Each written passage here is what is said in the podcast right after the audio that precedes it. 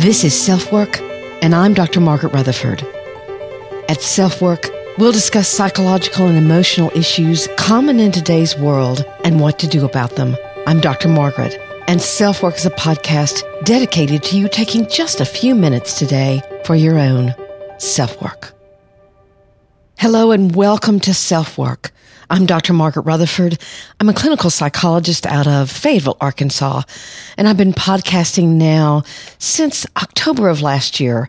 I wanted to extend the walls of my practice to reach out to those of you who might already be in therapy and very interested in psychological issues, but also to those who might be searching, who might never have talked to a therapist and who might be curious about what someone like me would have to say.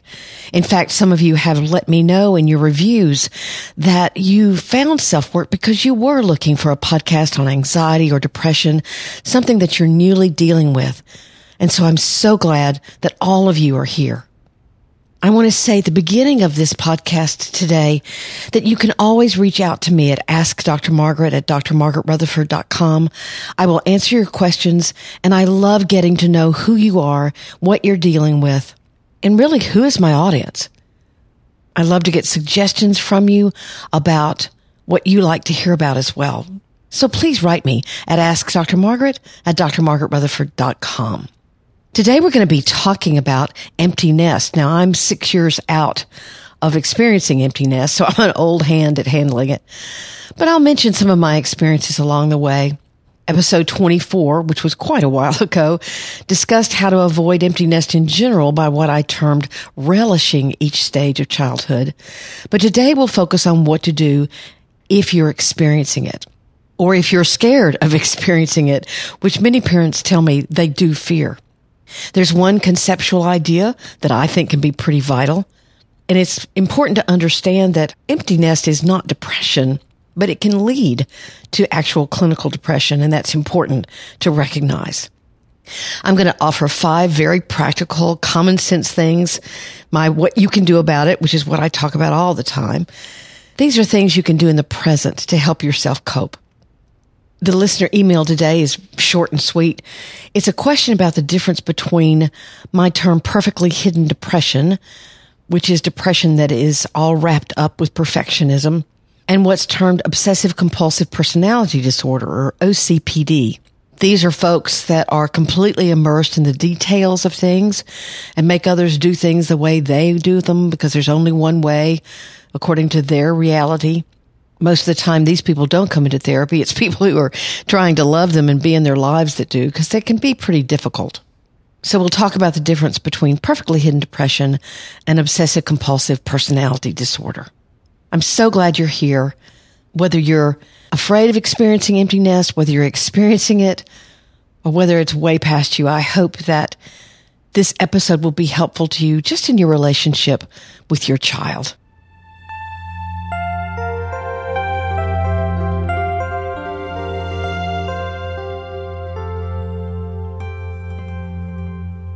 This week I'd forgotten that it was the beginning of the school year where I live in Fayetteville, Arkansas, and I was headed to work in a big hurry. Much to my dismay at first and then my actual delight, I was stuck in a long line of cars in front of an elementary school. Marching along the street were a colorful parade of entire families, which would never occur when I was a kid, so it was great to see. They were all celebrating going back to school. Dads were carrying tousled toddlers on their shoulders and moms were pushing baby carriages. The younger kids were clasping the hands of their older brothers and sisters. They were dressed in not a spot on them outfits. You could tell they were newly bought. Brightly colored backpacks were tightly fitted into their little bodies. Some were smiling. Some were staring down at their feet, perhaps overwhelmed what looked like the occasional fifth grader who was far too mature for all of this was walking about three feet behind the families. Certainly not close to the parent. But it was really a wonderful picture and took me back quite a few years. Now I well remember all the hellos and goodbyes of each year my son went to college and now the ones that are part of him living 1500 miles away, especially in his sophomore year He'd been home only two days between his summer job and college. We sort of wanted to go along with him and maybe fly back from Nashville, but he said no, there'd be guys to help him unload, so he didn't need us along for the ride. That was the same year that at Christmas he announced that he wasn't coming home for spring break. So it was a banner year for me as a mom. But certainly letting go of your child can be like living in a world that is familiar and totally unfamiliar all at the same time. There were a lot of tears as he would drive away or we would drive away from him. Now, a few years of practice certainly makes a difference, but as a parent, you love your kid. You love watching them grow. You love watching them change. And then you have this transition to letting go of them. You know, my grandparents had a gorgeous old grandfather clock I love to listen to it and sort of anticipate its very deep sound. Tick tock, tick tock. Many of you have actually probably never heard a grandfather clock. They're not around as much as they used to be. It was an inevitable, very tangible reflection of time passing. And yet it was also comforting to know that each tick was going to come. It was very consistent. It was regular. In many ways, that's a helpful memory for me now because time does keep passing with every tick of the clock, with every day, with every month. Feelings that you believe are so painful, like empty nest, will change. Situations constantly evolve. And as my dad used to say to me, all you can count on is change. As a therapist, I watch people go through changes all the time. Some have been changes they chose and purposely created. Others have been changes caused by trauma or loss that they had to sort of trudge their way through and somehow try to keep going. So how does this pertain to empty nest? Letting go of your child? I think it's a conceptual change you have to make. Not to view your child's growing up and out as loss, but as change, as transition. Yes, it is the end of a certain type of parenting, a very hands-on way of parenting, but you're still his or her parent. Again, it's a transition. Loss is when something is gone forever. Certainly I've treated people whose feelings of emptiness have evolved into depression. If the tears don't stop, for example, or if you can't get out of bed, like any form of grief, that can happen if your painful feelings entrench themselves and your thinking grows cloudy or negative. You're focusing on what is no longer rather than what is. Because depression is innately a focus on the past rather than on a more hopeful present. So you have to be careful and watch for that. I'm going to identify some things in a few minutes that will help you do that. But if it does, be honest with yourself. Say, gosh, I've really let this feeling get away from me and it's beginning to ruin my entire life or to sabotage my happiness. You can go to your medical doctor or to a therapist for help with that. Now, many parents are going through horrible problems with their kids because they're refusing to become adults, either through drug addiction or staying very immature in some other way. So people whose children are leaving successfully are lucky in many ways but everything has its ups and downs. You know, when I was a kid, I was kind of a sickly kid. I had some things wrong with me and I had to go to doctors a lot. So I spent a lot of time with my mom in waiting rooms and I would tell her it's so boring. I hate waiting. And she used to say to me, there are no boring things, only boring people. I've never forgotten that. So maybe empty nest is kind of the same way. Empty nest is only empty if you make it that way. So what do you do? First of all, you have to think of that as a transition like we talked before. That's very important. And to realize that your job of parenting isn't over. It's just changing. But there are five other things that are more practical, pragmatic than that. And as many of you know, if you've listened, I like to talk about what you can do about it. So the first one is find something you love as much as you loved parenting. Now, this can be kind of thought provoking because many of our lives have just been totally consumed by parenting, right? And in some ways, probably those who suffer most keenly from empty nest are those that did just that. You were there all the time. So searching for and finding some other passion that might feel worthy of that kind of energy, it's difficult. So how do you find that passion? When I think about that question, I realize that parenting developed a part of me that would have lain dormant if I had not had that opportunity. I really didn't want kids for many, many years. But when I met my now husband of almost 28 years, I decided, wow, now this man and I might be able to do a decent job. And I wanted at least one child with him. But that part of me was not really active until I met my husband. So perhaps you can find another part of yourself to be developed. Another aspect of yourself that's sort of lying asleep, waiting to be discovered. It could be your spiritual self, your creative self, maybe your physical self. Think about a part of you that you'd really love to develop. Now, maybe it's linked to something you wanted to do years ago and you think of it and you go, Oh, now I'm too old for that. Yes, certainly if you wanted to be Miss America or Mr. Universe or something. You know, you're not going to do that. But there's some form of almost every activity that can be enjoyed at any age, but you have to look for it. And the cool thing about it is that when you find it, that you'll have fresh things in your life to talk about with your now growing adult child, and they can be as interested in your growth as you are in theirs. The second thing is to nurture and deepen your primary relationship. Now is definitely the time to get out that bucket list with your partner. You can talk about goals you have together, things for the two of you to share that you can both work on or that'll bring you closer. And if you don't have a partner, you can do the same thing with friends or family members.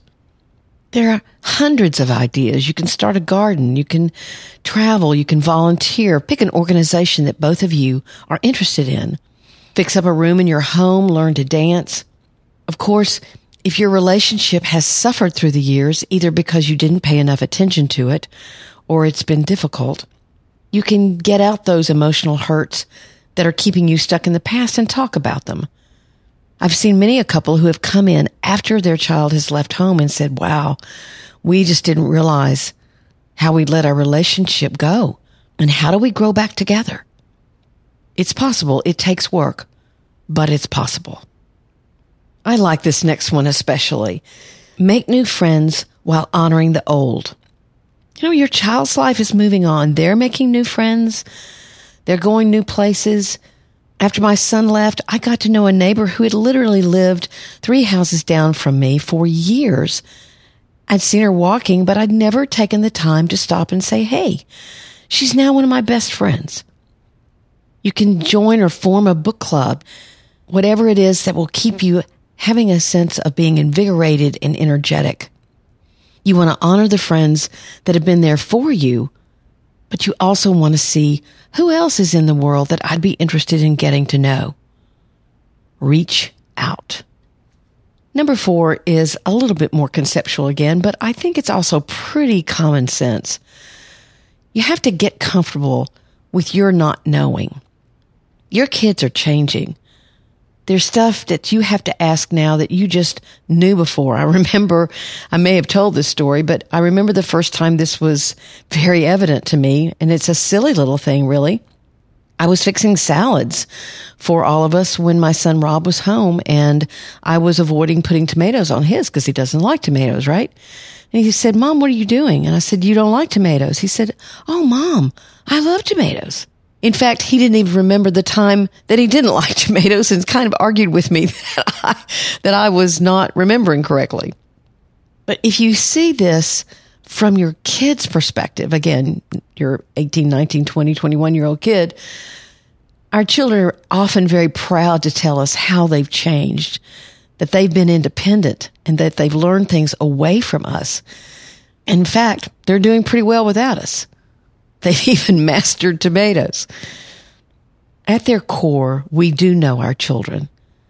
But as they're changing, there are going to be things that we'll enjoy hearing from them that will be new aspects of their personalities and their character, and they will turn to us when they need us. The last idea is just for fun. Play more music. you know, I used to always wonder why my dad had music on when I came home. In fact, it was on constantly if he was home. But now I know it was to fill up the quiet. Your kid leaves and suddenly the house is unearthly quiet. Many of us turn on the TV instead of music and we forget, you know, when I was younger, I used to listen to music all the time. Well, you can pick that habit back up and your house will be filled with music that you love to hear and enjoy. I hope these ideas have helped. They help me. So now my 24 year old son calls and I enjoy hearing about what he's doing. I tell him about what I'm doing. Of course, I have to turn the music down when the phone rings, but you can do it. You can make it.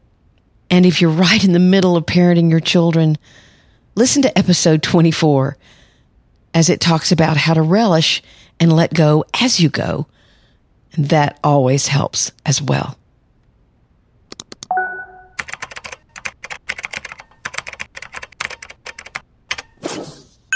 The listener email is short and sweet today.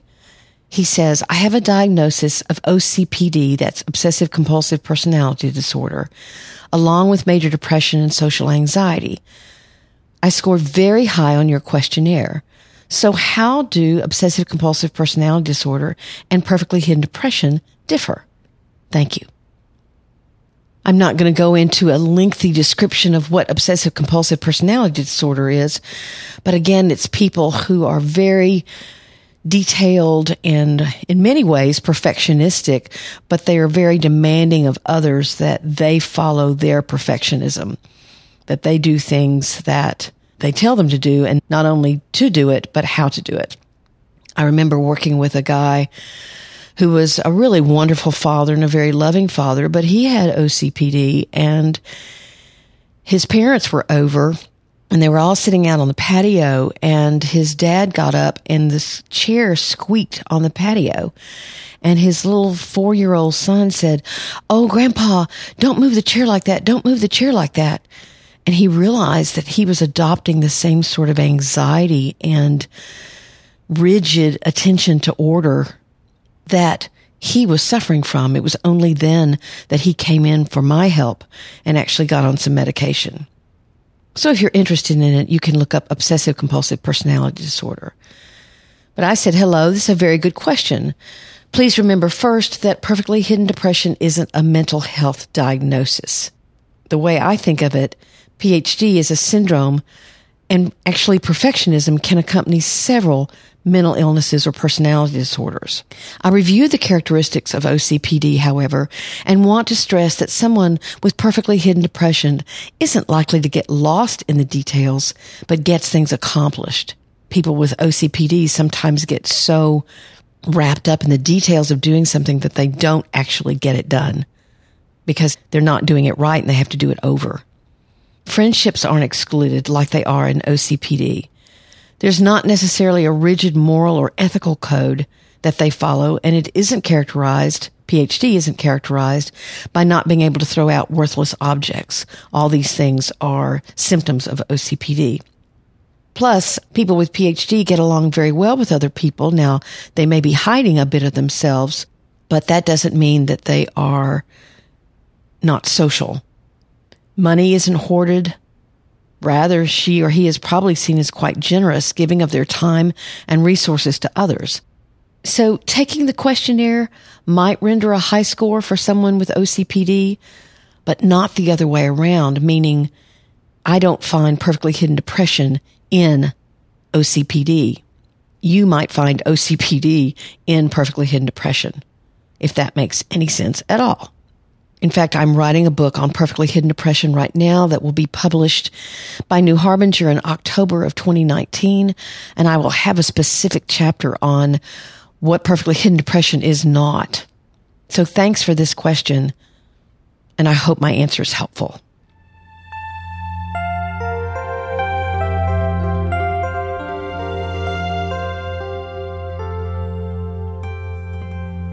I can't tell you how much I appreciate you being here with me at Self Work.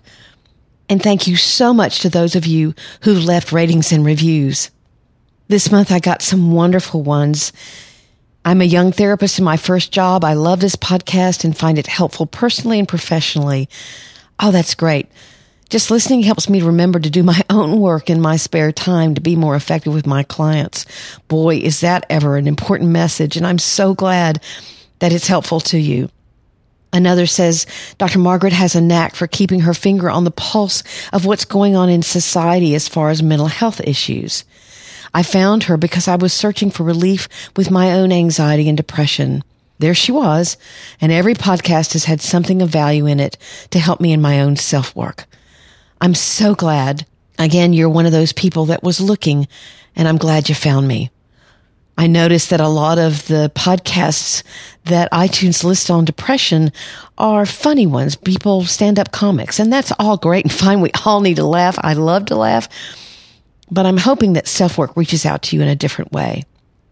Anne says that she's learning a great deal. Please keep up the great work in helping so many people understand themselves and others in this complex world. What a great thought. And you know, that's motivation for me, Anne. So thank you for your review. And I invite more of you to review. Again, it helps me understand who you are, why you're listening, and what you want to hear about. Ratings are also fantastic. So thank you for those as well. You can subscribe where you listen, or you can come over to my website, drmargaretrutherford.com and subscribe there where you'll receive a weekly newsletter. And that's it. I promise with this podcast and my weekly blog post. So that might be helpful to you. Plus you'd get a free ebook of seven commandments of good therapy.